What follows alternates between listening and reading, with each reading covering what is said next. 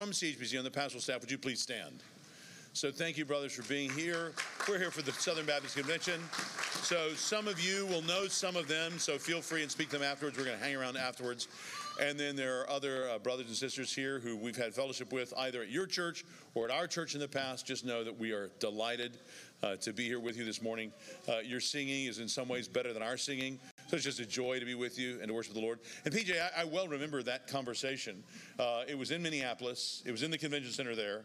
It was near the front, over from the speaker side, the left-hand side. We were in the second row, and it's a kind of question that I normally don't entertain. People give me questions like that all the time at conferences, and I have a standard response. I listen, appearing to be patient, and and and then I say, "That's probably a good thing for you to talk to your pastor about, who knows you." But for whatever reason, with I think a kind of typical PJ tenacity, you were able to ask the question in such a way that I needed to answer you. And I do feel you've been given bad advice as you recounted it. So I tried to liberate you from, I thought, some sort of false legalisms. And uh, yeah, I'm very thankful for the, the answers. So praise the Lord. Yeah. So thankful to be with you all. We had a wonderful time with PJ and Francis and the family uh, at CHBC last year. Uh, they were able to be with us for a while, and that was just a great time of fellowship for us. We love partnering with this congregation. Uh, it's an honor and a joy. And uh, PJ is too kind to say so, but you've probably heard it's a small church. I invited myself to preach. Um, it's the truth. Uh, PJ and I were on the phone, and I asked him, if, or I texted him and say, "Hey, have I sent you the text yet for the sermon?" And uh, it's a little while, and then PJ phones me, and he says, um, basically, I'm summarizing, I didn't invite you to preach. but I, I, wanted to call because, uh, you know, if you think you're preaching here, well, I'd like you to preach here. So, what I decided is we wanted to be with you guys for the Lord's Day worship. Uh, and I wanted to hear PJ preach here.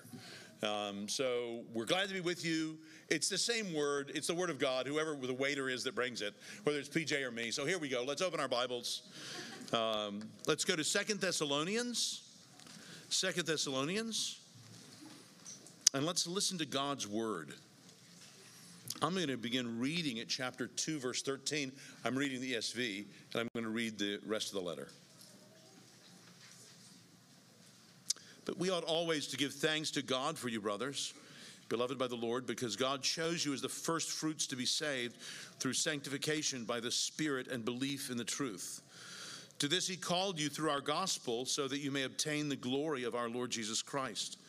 So then, brothers, stand firm and hold to the traditions that you were taught by us, either by our spoken word or by our letter. Now may our Lord Jesus Christ Himself and God our Father, who loved us and gave us eternal comfort and good hope through grace, comfort your hearts and establish them in every good work and word. Finally, brothers, pray for us that the word of the Lord may speed ahead and be honored as happened among you and that we may be delivered from wicked and evil men. For not all have faith, but the Lord is faithful. He will establish you and guard you against the evil one. And we have confidence in the Lord about you that you are doing and will do the things that we command. May the Lord direct your hearts to the love of God and to the steadfastness of Christ. Now we command you, brothers, in the name of our Lord Jesus Christ, that you keep away from any brother who is walking in idleness and not in accord with the tradition that you received from us. For you yourselves know how you ought to imitate us, because we were not idle when we were with you, nor did we eat anyone's bread without paying for it. But with toil and labor we worked night and day, that we might not be a burden to any of you. It was not because we don't have that right, but to give you and ourselves an example to imitate. For even when we were with you, we would give you this command if anyone is not willing to work, let him not eat. For we hear that some among you walk in idleness, not busy at work, but busy bodies. Now, such persons we command and encourage in the Lord Jesus Christ to do their work quietly and to earn their own living. As for you, brothers, do not grow weary in doing good. If anyone does not obey what we say in this letter, take note of that person and have nothing to do with him, that he may be ashamed. Do not regard him as an enemy, but warn him as a brother. Now may the Lord of peace himself give you peace at all times in every way. The Lord be with you all. I, Paul, write this greeting with my own hand. This is the sign of genuineness in every letter of mine. It is the way I write. The grace of our Lord Jesus Christ be with you all. Friends, just that last verse, or next to last verse, verse 17, I know that's a bit strange. I think it shows us Paul probably used a secretary. And uh, maybe it was due to his eyesight, but someone actually to write down the letter, and then he, kind of like a signature, would write the own at his own at the end and sign the letter. And you, you see that in some other letters that he writes uh, in the New Testament. Anyway, I pray that as we consider this letter this morning, we may be encouraged in two ways specifically. I pray that we may be encouraged to work. This is the first day of the week. There's a week ahead of us, a week given us to work normally. And I pray that we'll be encouraged to rest, uh, to rest in God's grace. Again, it's the first day of the week. Jesus got up from the dead, the Father raised the Son. In that, it's all of our hope, as we've just been singing about, so we can rest in Him. I pray that you will receive both of these encouragements and that you'll hear whichever part you may need to hear this morning and that you'll see something of God's wisdom in telling us both. The first thing we want to notice is what so often draws Christians' attention to this little letter, and that is the clear teaching there in chapter 3 that Christians work. Christians work. You see that really there in the middle of chapter 3. Paul really orders them to work, doesn't he, there uh, in chapter 3? Look at verse 12. Now, such persons, that's the idle busybodies from verse 11, such persons we command and encourage in the Lord Jesus Christ to do their work quietly and to earn their own living. As for you, brothers, do not grow weary in doing good. If you want some more background this afternoon on Paul's mission to Thessalonica, just go to the book of Acts. Go to Acts 17, and you can read the account of Paul bringing the gospel for the very first time to Thessalonica and of the fact that some were persuaded and joined Paul, uh, but others started a riot and got some of those whom Paul had persuaded arrested and drugged them before the Roman court. And it was, it was in this tumultuous reception in the largest city of Macedonia that had been penetrated by the gospel and a, a Christian church established. And it began with, with a bit of a splash. If you go back to Acts 17 and you read uh, in verse 4, it began with some of them and a great many of the devout Greeks. So, not just the Jews, a great many of the devout Greeks and not a few of the leading women. Luke notes that leading women. So, to this varied collection of people, very diverse congregation, now united by faith in Christ, Paul taught this Christian view of work. Paul had no doubt taught them that God made us to work. You think back to the story of the creation, Genesis chapter 2, verse 15. The Lord God took the man and put him in the Garden of Eden to work it and take care of it. Now, once man had fallen in sin, God cursed work, making it toilsome and sweaty and only unpredictably productive. But it was in God's kindness that God left us work that would not be entirely unproductive even as the woman would still be able to bear children, only now with cursed pain. So the men would still be able to produce, only now with toil and with sweat. Paul, too, would have known the riches in the wisdom writings of the Old Testament, like in Proverbs, Proverbs 28 19. He who works his land will have abundant food, but the one who chases fantasies will have his fill of poverty. Chases fantasies means like video games and stuff. And there's much more in the book of Proverbs that affirms the value of work. Uh, Paul would later write to Timothy in 1 Timothy 5 8.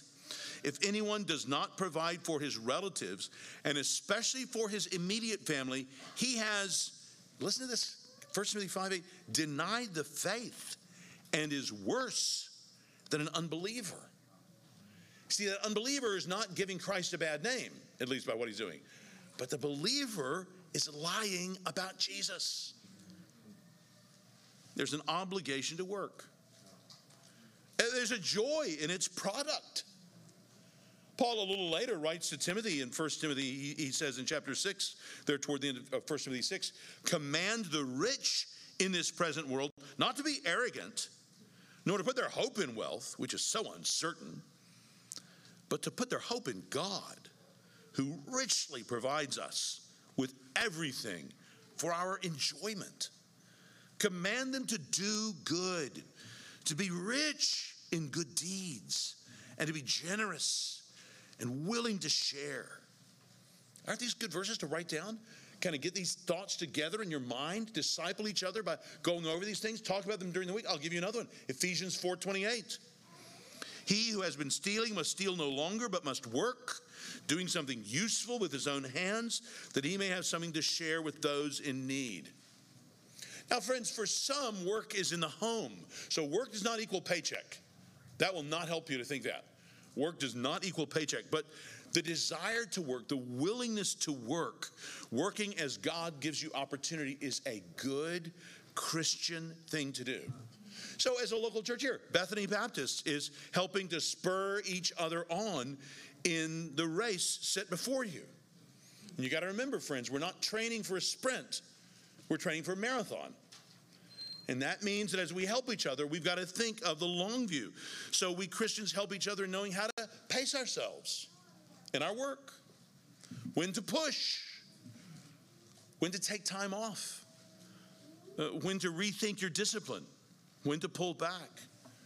So I just want to ask you do you have models in this congregation that help you know how to work well?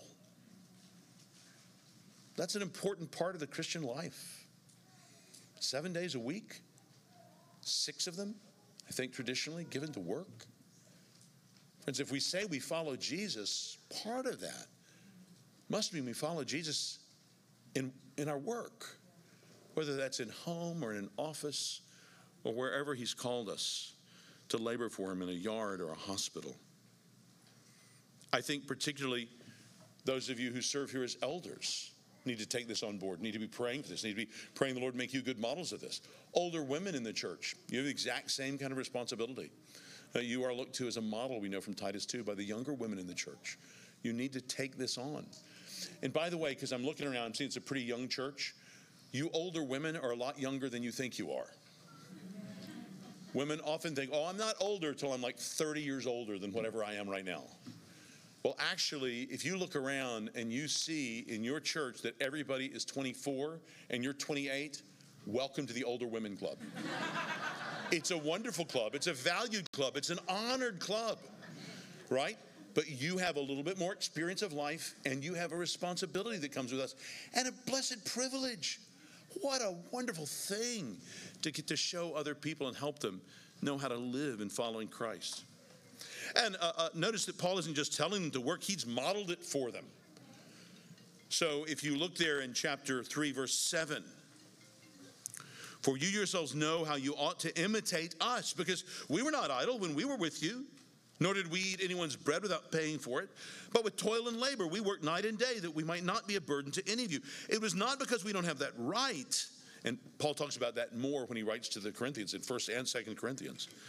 But to give you in ourselves an example to imitate. For even when we were with you, we would give you this command if anyone is not willing to work, let him not eat.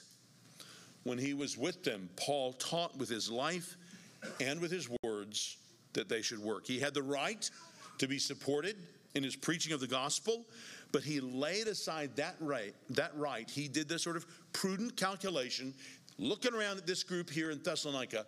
I think they would be helped to see me work, uh, not just at preaching the gospel, but in these other ways. So I think I will help them more. I will be more used to them. I will illustrate the sermons I'm preaching if I show them how I do that as a follower of Jesus. That's just going to be more help to them.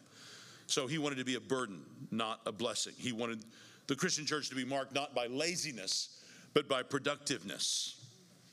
Now, just a little side note, because some of you go to high school or college and you've been in classes. And this is what historians of 100 years ago called the Protestant work ethic. And while they misunderstood the theology badly, these historians did observe that it was the Protestant nations of Europe which led the way in the Industrial Revolution. And they wondered if part of what happened was the Bible's positive view of work. And that was what was going on in those countries. And they taught uh, that this was the case. And so you may have been, you may have heard this phrase, the Protestant work ethic in school. Uh, that's what it is. The people who used that phrase misunderstood it badly. They, they thought you could show that you were elect by being prosperous. Uh, the reformers never taught that. That's, that's not accurate at all. Uh, but it is true that the Bible does teach us that we're to work. John Wesley, if you read uh, any of John Wesley in his journals, which is fascinating to read, he complains about this. He says, The people who hear the gospel gladly are poor people. But then they get saved and they stop getting drunk. They start going to work on time. They start becoming responsible. Then they get rich. And then they get carnal. So Wesley just saw there was this problem that the Holy Spirit really does change people, but then too often people use those very disciplines the Holy Spirit's taught them for selfish and less than Christian ends. Brothers and sisters, don't be like that. Change, be sanctified by the Holy Spirit's work, but then use those skills, that discipline, that self control and focus, use it to create wealth for you, your family, for those who don't have, for other good things to gospelize through Bethany Baptist Church. If you're looking for good investments, just give your money here. Just give it here. I promise, if the church has more money than they budgeted for this year, they will find good things to do with it. So if you will work and you're wondering what to do with your money, I'm just saying you investing here will almost certainly be a good kingdom investment. So, friends, however you may be feeling today about your job right now, we Christians encourage work because it glorifies God as it reflects something of His character and of what He made us for. And it helps us to enjoy God's creation as we provide for ourselves and for others. I have to say, the, the longer I've gone on as a Christian and as a pastor, the more I love businessmen. Praise God for people who will help to create jobs, real jobs for other people as a wonderful calling in life. So, those of you who are involved in business, thank you. Thank you for how much you serve other people. Uh, keep doing that. Pray the Lord make you good at that and that make you humble in that and useful to others. I just wonder are you teaching your children to work so that they won't be a burden to others? That's a loving thing to teach.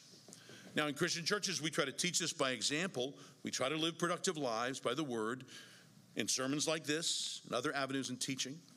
Uh, back in our, our uh, church in DC, we've got a whole course seminar on work uh, to try to help us think through as disciples what it means uh, that we serve God at work.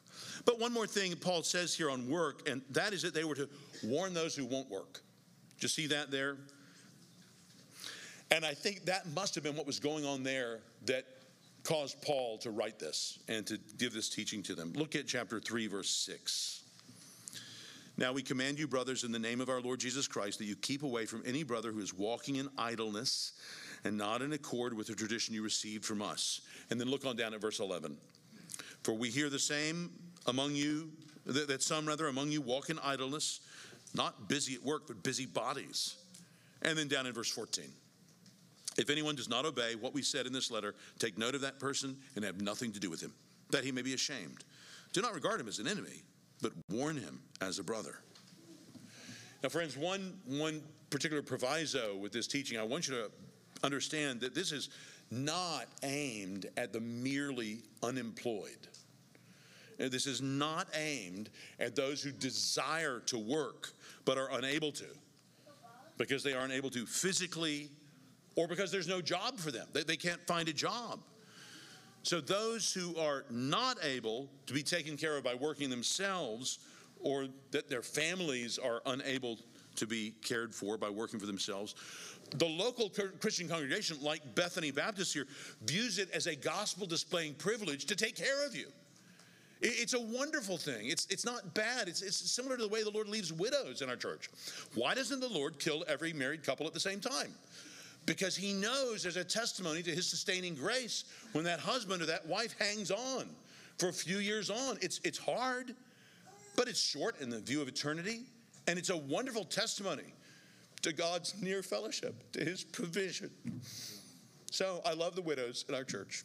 I'm thankful for them. I'm moved by their example.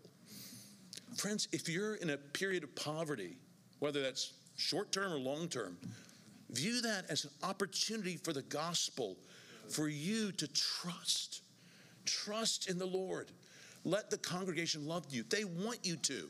And it will give them a unique opportunity to display the gospel.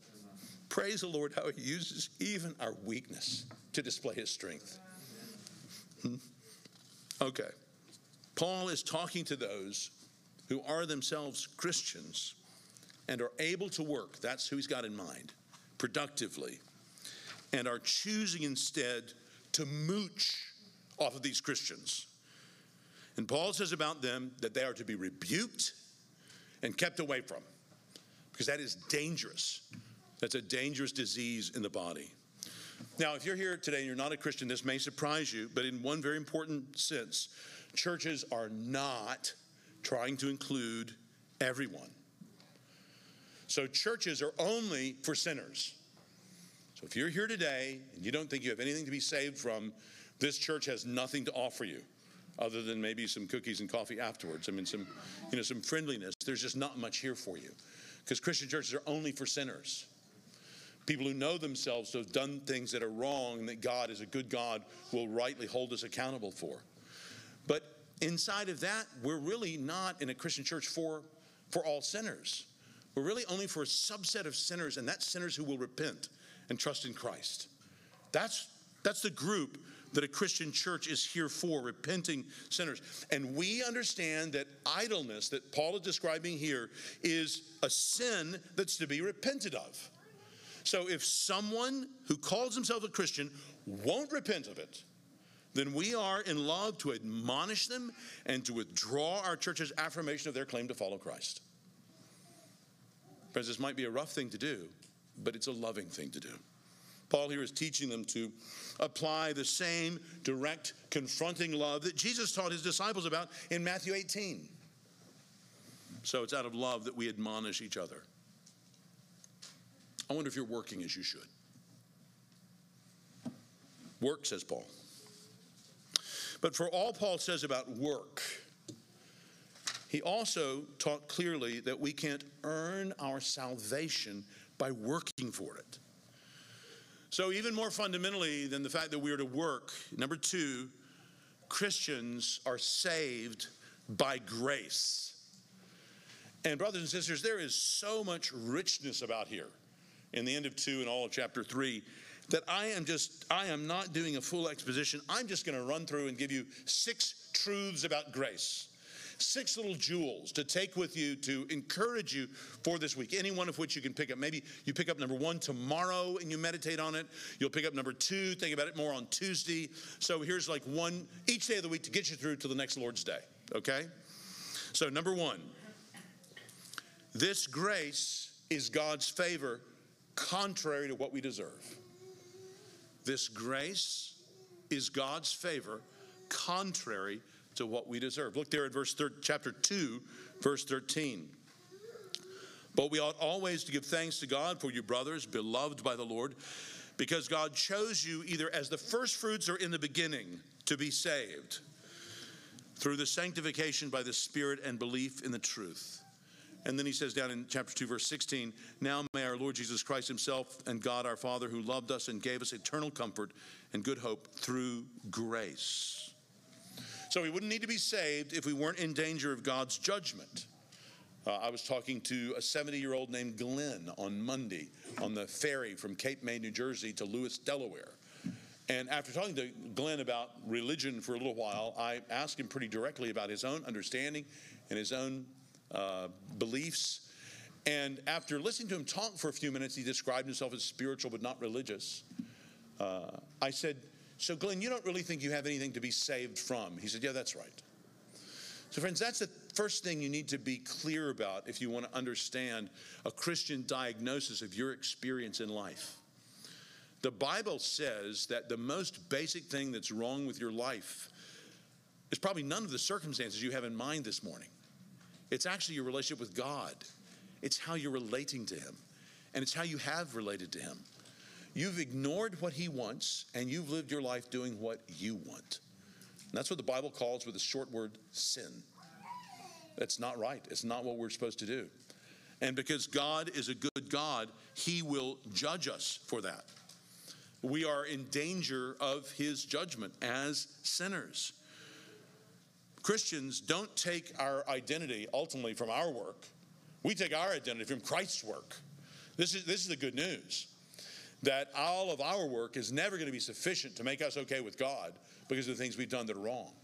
But it's Christ's work where the Son of God became truly man and he lived a perfect life, Jesus of Nazareth, and died a death that was a, perfect, complete offering. God raised him from the dead, Paul says, for our justification. And he ascended and presented that sacrifice and sat down at the right hand of the majesty on high. And he began then his rule and reign as the messianic king and priest, the high priest that we all need. We're in, our, uh, in Hebrews right now in our church back in DC, so those images are in my mind. Friends, that's what Jesus has become for us. He has become what he was not before he was incarnate. He has become what he was not before he was sacrificed. He has become what he was not before he was raised and sat at his father's right hand. He has become for us a high priest. He has become for us uh, an offering, a sacrifice. So, friend, if you're here today and you're not a Christian, you can never work your way into a good relationship with God. You can work your way maybe into a good relationship with your boss at work, and that's great. But far more important than that is your relationship with God. And for that, you need somebody else's work. You need Christ's work. Amen. And that's the identity that you can have today. If you want to know more about that, talk to any members of this lovely congregation afterwards. They would love to help you understand what it would mean for you to repent of your sins and to trust in Christ. But, friends, this is all by, by God's grace. That's why when Paul writes this letter at the beginning, he thanks God for them. That's why uh, we thank God for Christians. That's why PJ prayed the prayer he just prayed a few minutes ago. Because God makes Christians. You see that all over the place? Look there in chapter 2, verse 13. He says, Beloved by the Lord, God chose you to be saved. We haven't earned or deserved his love by our work. God loved us, yes, we see here in chapter 2, verse 13, and, and again in verse 16. But all the encouragement and hope that we have is, he says in verse 16, through grace. And we find in these sentences what we find in the rest of the Bible that God chose us for salvation. What did God say to his chosen people in Deuteronomy 7 when they were wondering why they had been chosen, why they were the chosen people? Deuteronomy 7 7. The Lord did not set his affection on you and choose you because you were more numerous than other peoples because you had 47,000 churches. For you were the fewest of all peoples. But it was because, here's the reason the Lord loved you. Friends, Christianity is a religion of grace. Now, if you want to grow in your humility, this is the doctrine you want to study this week. Study the doctrine of God choosing us. Study the doctrine of election. If you want to grow in steadfastness, in endurance, in faithfulness, study this doctrine of election. Paul clearly learned to talk this way from Jesus. Just turn in your Bibles with me for a minute back over to the Gospels. This is all straight from Jesus. He's the one who talks this way. Look in Mark 13 when Jesus is talking about the, the end of the world. And he says in Mark 13, verse 20, and if the Lord had not cut short the days, no human being would be saved. But for the sake of the elect whom he chose, he shortened the days. Why didn't know Jesus was a Presbyterian? No, no, no, Jesus was Jewish. No, but Jesus was very clear here that the elect, those God whom has chosen, are those whom he has set his special love on. I look two verses later down in, in verse 22. For false Christs and false prophets will arise and perform signs and wonders to lead astray, if possible, the elect. But as we just confessed earlier in the statement of faith from your own church, it's not possible for them to lead astray the elect because they are chosen by God. Or look down at verse 27. And then he will send out the angels and gather whom? His elect from the four winds and the ends of the earth to the ends of heaven. See, it's Jesus who talks like this. Or go over to Luke's gospel. Look at Luke chapter 18. Luke chapter 18. He's telling that wonderful story about the persistent widow, you know, the one who just will not take no or ignoring for an answer and just keeps on going. And look at look at what Jesus says. And the fact he just says this by the by kind of shows how fundamental an assumption this is in his own thinking and teaching. Luke 18, verse 7. And will not God give justice to his elect who cry to him day and night? Will he delay long over them? Friends, Christians are God's elect. We're not his because we've done anything to deserve his love but because he has freely chosen to love us, he's elected us. Go over to John's gospel. You see this so clearly. Go to John 15. There's so many places we could go, but go to John 15, verse 16. You did not choose me, but I chose you and appointed you that you should go and bear fruit, and that your fruit should abide, so that whatever you ask the Father in my name, he may give it to you. Or then in verse 19, if you were of the world, the world would love you as its own. But because you are not of the world, but I chose you out of the world, therefore the world hates you. Now, in some sense, he's talking to those disciples of his, especially. But in another sense, those disciples stand for all Christians all those whom the Lord has chosen. Or you turn over to, to, chapter 17 in the high priestly prayer. Look there Jesus prays, chapter 17, verse 8. For I have given them the words that you gave me, and they have received them and have come to know in truth that I came from you, and they have believed that you sent me. I am praying for them. I'm not praying for the world, but for those whom you have given me for they are yours. Friends, this is how Jesus taught. And then you go over into Acts, go to the book of Acts, look in chapter 13. Look at Acts chapter 13.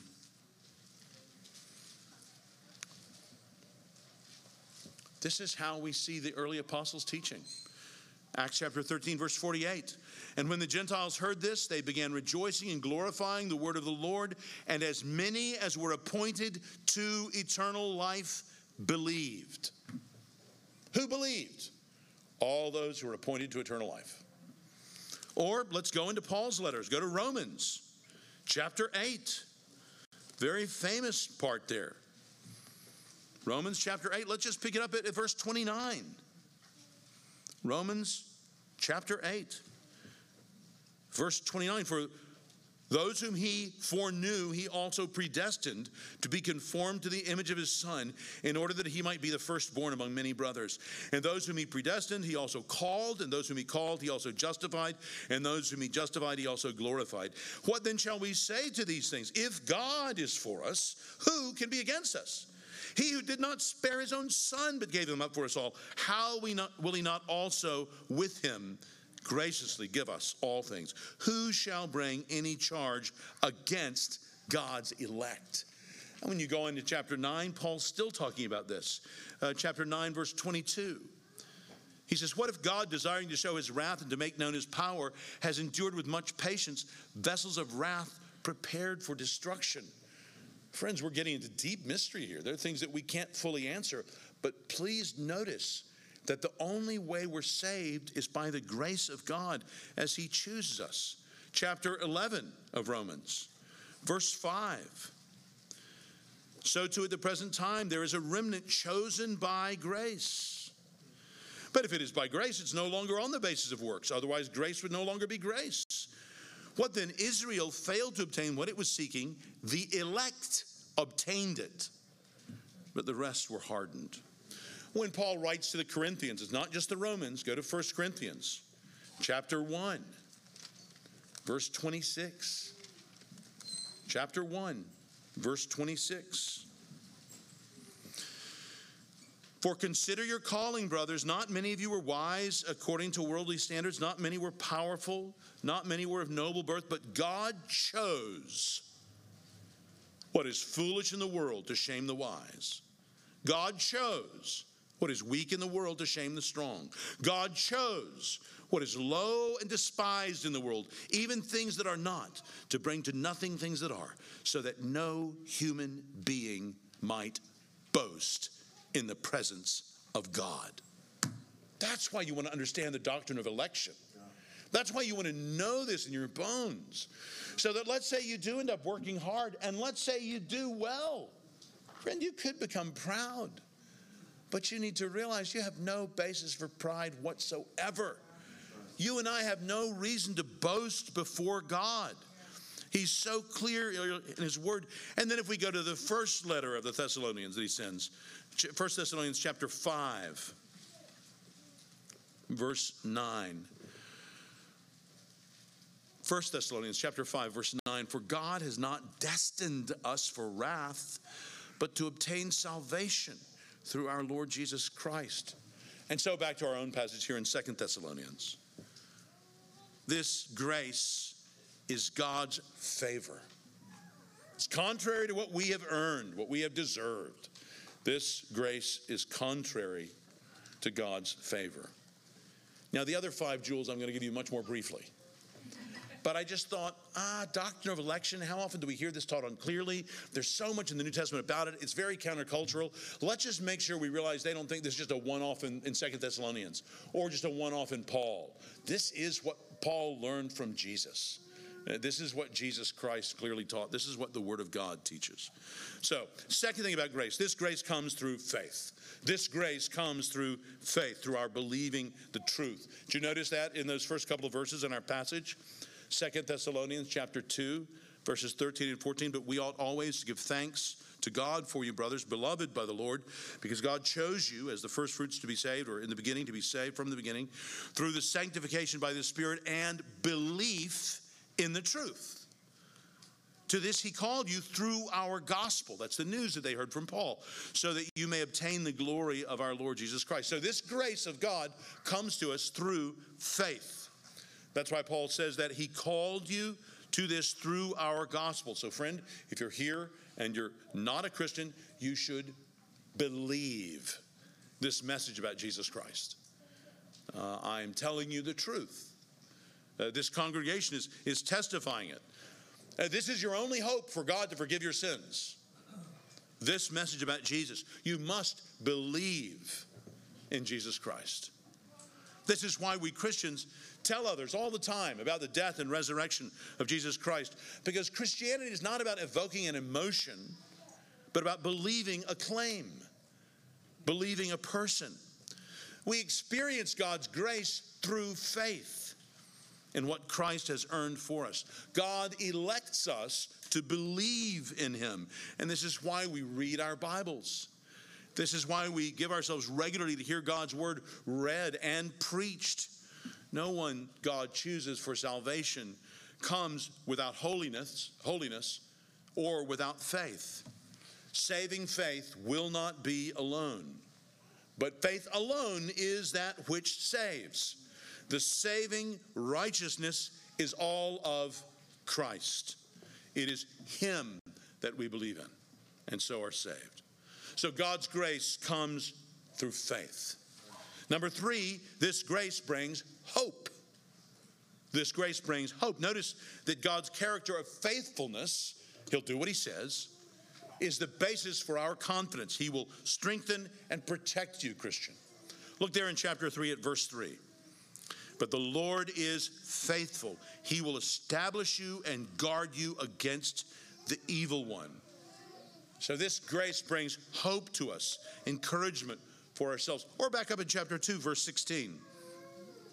Now, may our Lord Jesus Christ Himself and God our Father, who loved us and gave us eternal comfort and good hope through grace.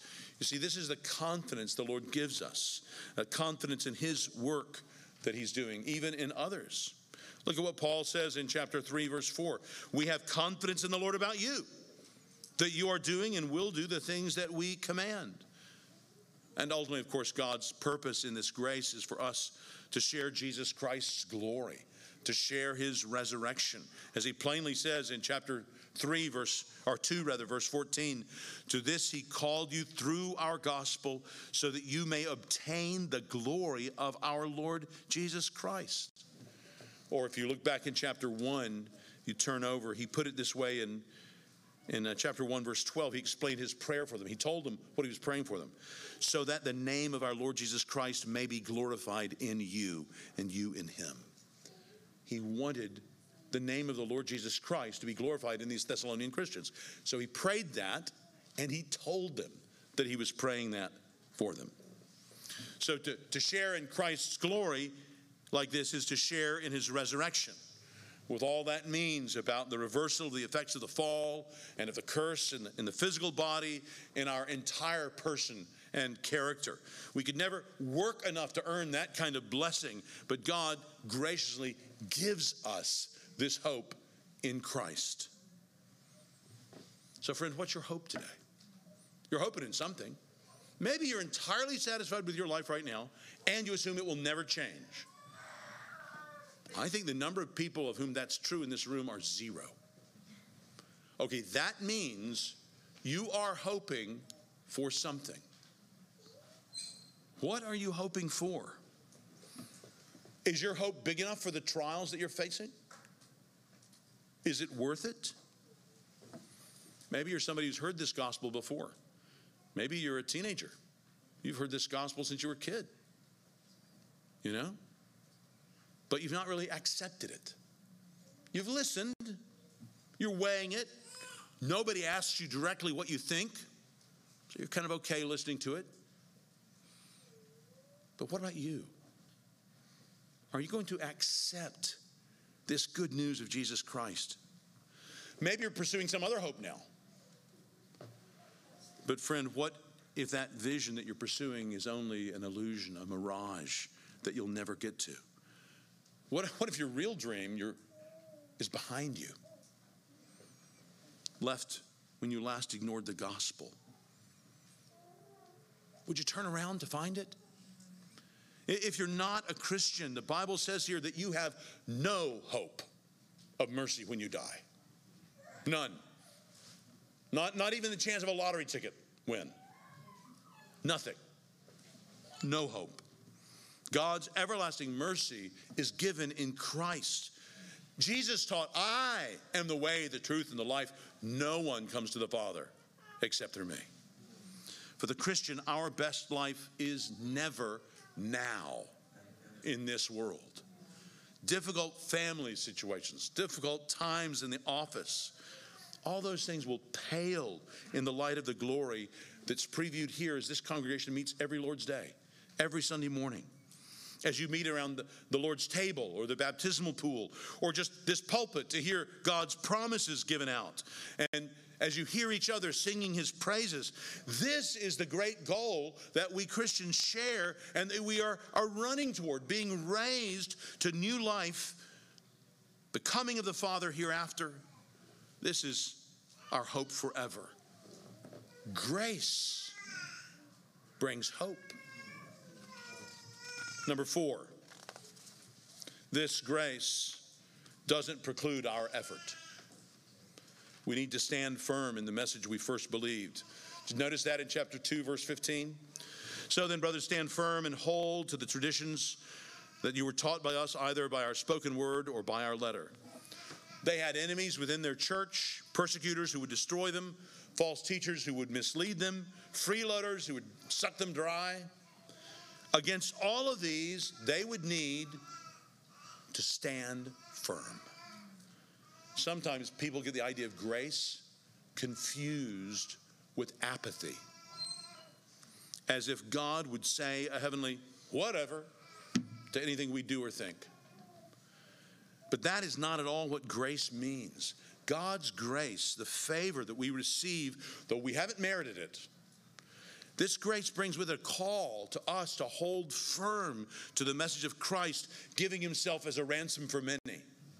The fact that God has sovereignly determined the end of a matter does not mean that there are not means that he uses to bring it about. If this is complicated to you, talk to PJ. or just think about your own parenting. You decide what you want to happen, and you are kind of sovereign in your family, but you have to use means to bring it about. You can't just decide, you know, Sarah will make up her bed. You have to tell Sarah, hey, make up your bed. Or maybe better, show her, help her make up her bed till she gets used to that. We don't merit God's grace, but God's grace doesn't mean that we don't work. So, our work, even if it's repetitive or stressful or uninspiring, our work is part of what God calls us to do by His grace.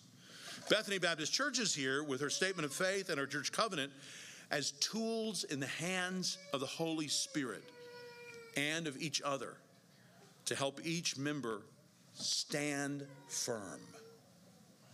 So grace doesn't preclude our effort as Christians. Okay, but how do we have strength for such effort as we're called to here? Number five, this grace gives strength.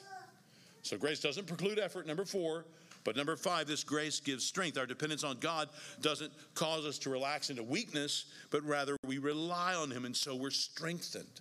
It's God's grace that gives us strength to stand firm in our life and doctrine. Look again, chapter 2, verse 16.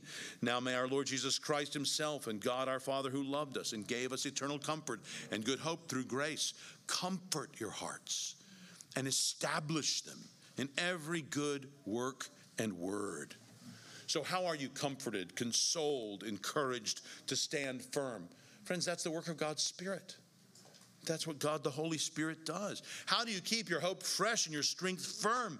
God gives the very strength that He requires of us for honoring Him in the details of our daily life at work and at home or in the office or at school. This is the testimony of every true Christian, isn't it? We know that God calls us to be this way, and sometimes we know we don't have the strength to be the way God calls us to be, and yet we are that way. How, how does that happen? If you've ever looked at some Christian that you've known and you've thought, yeah, he seems like not much, pretty ordinary. How could he care for his father like that? How could he put up with this from this friend of his, the way they're treating him? How could he keep going when we've mocked him like we have? Well, you'd be right in thinking that the Christian himself is pretty ordinary. But what you're not accounting for is the fact that God gives strength to ordinary Christians. God lets ordinary Christians display his strength and power in our lives. God Himself would strengthen these Thessalonian believers here in every good deed and word. And He'll strengthen you too, my brother. He'll strengthen you, my sister. That's what He does. Your weakness is an opportunity for His strength to display itself. So if you're here feeling weak this morning, too weak to go on, you are in the right place. You came to the right meeting. Other religions are going to tell you, hey, here's the way you need to live. You, you should do this. You need, you need to get to it. But the Christian faith will tell you God tells you to do this, and He gives you His very own Spirit to enable you to do it. What was Augustine's prayer? Oh God, give what you command and command what you will. It's true, isn't it? When God commands the light to shine out of the darkness, or the dry bones to live, or the deaf man to hear, how does it happen? How does that life, that strength, that vitality come? It can't come from nothingness, it can't come from death. No, friends, it comes from God, from His Spirit, which accompanies His command and brings life. That's how so many of you have come to Christ here in this room by hearing this man preach this word. It's not that he's given you tips and you figured out your life. God, the Holy Spirit, who's much bigger than this church, much bigger than this preacher or this preacher, it's God who has used the truth of his word, accompanied by its spirit, come into your heart through your ears. And he has given you new birth and a new life. And he's changed you. He gives life and strength as we assemble. This meeting right now, according to Hebrews 10 25, is to encourage each other, and all the more as we see the day approaching.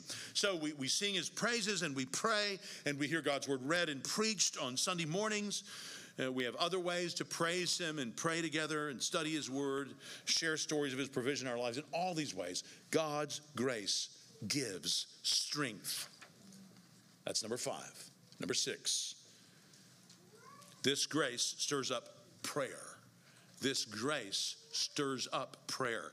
That's why we pray for the word, the gospel, to spread to others as it has spread to us. Look at chapter 3, verse 1. Finally, brothers, pray for us that the word of the Lord may spe- spe- uh, spread ahead, speed ahead, and be honored as it happened among you, and that we may be delivered from wicked and evil men, for not all have faith. You see there in verse 2, this is why Paul prayed for deliverance in Corinth, so that he could keep on spreading the word.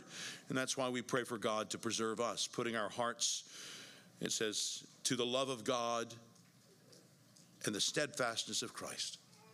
Beautiful phrase in verse 5 May the Lord direct your hearts to the love of God and to the steadfastness of Christ. Christ patiently, steadfastly suffering for us, enduring for us. Paul prays for that same perseverance in these Christians. Christ endured the cross for the joy set before him, he persevered. And so Paul prayed with these Christians. He concludes the letter down in chapter 3, verse 16. Now may the Lord of peace himself give you peace at all times and in every way. The Lord be with you all. And Paul even prayed for them to know God's grace. Verse 18 The grace of our Lord Jesus Christ be with you all. So that's why, as individuals, we pray. That's why you pray as a church. Uh, in our church, you know, we pray several times our morning service, just like you have. We gather other times for prayer. Friends, God's grace stirs up prayer. When we see his power and we feel those answers in our lives, we become witness of the, witnesses of them, it just encourages us to turn to him all the more and ask all the more. Friends, we should conclude. It's, it's afternoon now. I don't, I don't know how long PJ usually preaches, but well, I think it's a good time for us to land. Here we go. I hope that um, as good as work is, and I hope, hope you've seen that in the Bible, work is good. Life is not about just work. We work as a way to care for ourselves. Uh, we work as a way to care for our families. We work as our way to care for our church and those about us who are in need. What about you? Do you work simply to get rich? You know that you can even be rich in this present life, but not rich toward God. And Jesus makes it clear that such a man, money rich but God poor, do you know what Jesus calls him? A fool. One minister observed the three grand essentials of happiness are something to do, someone to love, and something to hope for. Something to do, someone, someone to love, something to hope for. What's your happiness today?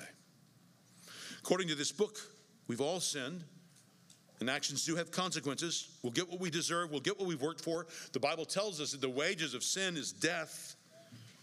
We're responsible for how we've lived, we will get paid. But have you fully considered the message of God's grace in Christ that we've studied today? The message that Paul preached to the Thessalonians. And it's still true for us here today. Jesus has taken the wages for our sin. As we were just singing, He has paid it all. And so, if we've repented of our sins and placed our trust in Him, He has paid for our sins too. J.C. Ryle put it so well It is true that we are sinners, but Christ has borne our sins. It is true that, true that we are poor, helpless debtors, but Christ has paid our debts. It is true that we deserve to be shut up forever in the prison of hell. But thanks be to God, Christ has paid a full and complete ransom for us. The door is wide open. The prisoners may go free. Thanks be to God. He gives us the victory through our Lord Jesus Christ. Amen. Let's pray. Lord God, we pray that you would work in each heart here to understand your call to work and your gift of grace. We pray, Lord, that you would work this in our own lives individually and in the life of this congregation for our good and for your glory. We ask in Jesus' name. Amen.